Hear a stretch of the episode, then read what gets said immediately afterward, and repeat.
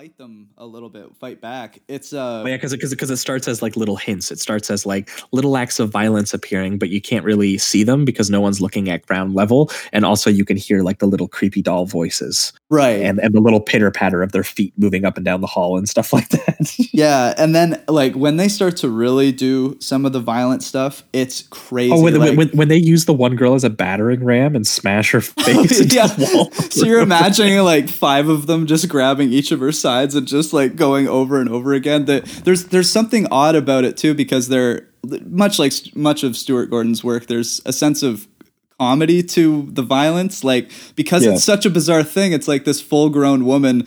Uh, being tossed around by 10 little dolls and you know smashing her head into a wall a bunch of times it's it is violent like you see the blood it gets bigger and bigger as as they they slam her into the wall and all that but it's just still so silly that y- you you kind of have this mix this mixed feeling while you're watching it um Yeah, that's that's why when when the girl stumbles upon that girl who's had her face smashed in and she gets like dragged away and then she goes to like tell her dad about it or whatever. There's Yeah. like this really silly dialogue where she's where she's just like, I got up for some water with punch. And he's like, You wanted water and punch? And he's like, No. She's like, No, with punch. yeah Uh and and like it's There's very silly kids movie style dialogue and then but then there's this really I dark undertone where like the dad is like actually being like abusive oh, basically yeah. and um and then so th- so that that's where you get from like the kids movie innocent tone and the twinkling and the fun and the comedy.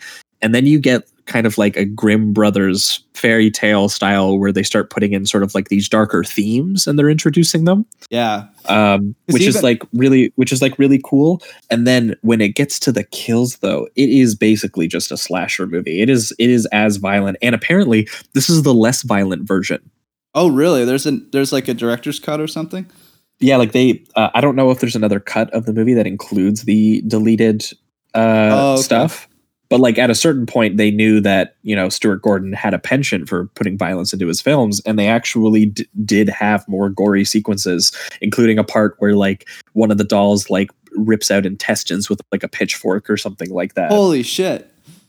That would have been unreal I see, Yeah, I would have been fine with that because I the my favorite part of this film was this balance between like this this kids movie that they were that that it almost felt like they obviously Stuart Gordon didn't want to make, but it, it felt like in a different realm there was a director that wanted to make a kids film, but this horror just kept over over uh, overlapping it and and making it into this, making it like no, we can't have this innocent, innocent fun, cute uh, family film because there's too much you know corruption and evil that comes from some of the adults.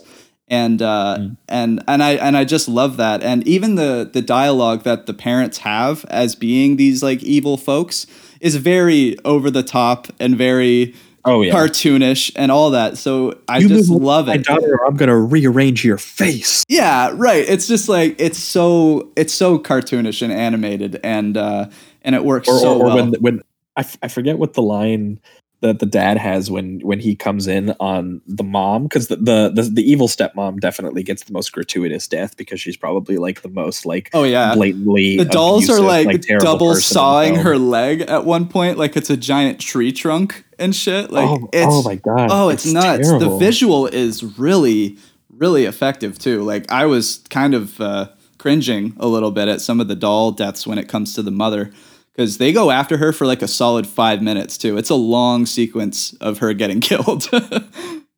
Yeah like they the the movie like definitely really take like she being like the most like blatantly bad person yeah. probably in the movie yeah they the movie definitely and she was the one who got her intestines pulled out by a pitchfork apparently in the version so the sequence Ah, was even go. crazier And she's the one that you see later where the husband finds her and her like half of her face has been ripped out and her eye is like yeah, her eyes dangling. out yeah, Yeah, like it's just insane.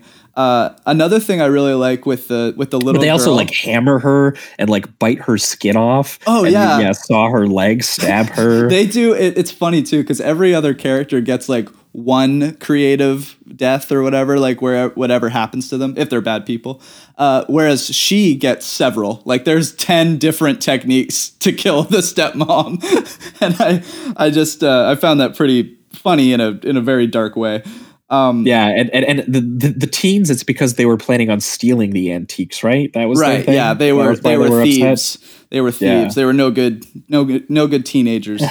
Um, Uh, I I- I did like when the cowboy doll tries to like lasso the one uh, the one girl, and then she just lights him on fire, yeah, and then she stomps on another one's face, and it reveals that there's like this rotting corpse like living underneath the porcelain, which is so funny because it was stolen in the terrible movie we just watched recently, Brahms the Boy too. Oh yeah, that fucking piece of shit. That was interesting That- too to watch th- both of these movies, uh, having them be set in like a big rich castle or mansion, have the ghost element or or at least like uh, some type of haunted killer element and and the doll element, obviously, um, and just see it be done well.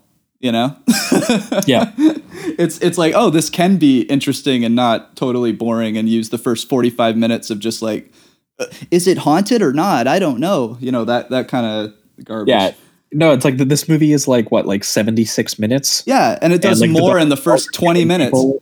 Yeah, the dolls are killing people before like the 20 minute mark hits. Yeah, And I- then and as the movie ramps up, you see more and more of the dolls and you see more of their movements. You see more of them like when she crushes the porcelain and you start seeing them like bubbling and bleeding and melting. And Yeah, then I almost start uh, feeling for like the killer dolls too, because they feel more real at that point. it They gives you don't, a sense that they're like tangible and alive. and they even like I'm pretty sure when she burns scream, them, they yeah. start screaming and stuff. I'm like, oh my god, this is like I'm, I'm starting to feel for the the killer dolls here. This is this is crazy. Or even Um, I love when they start getting uh, inventive with the genre of doll, like the the death where the military uh like Oh, literally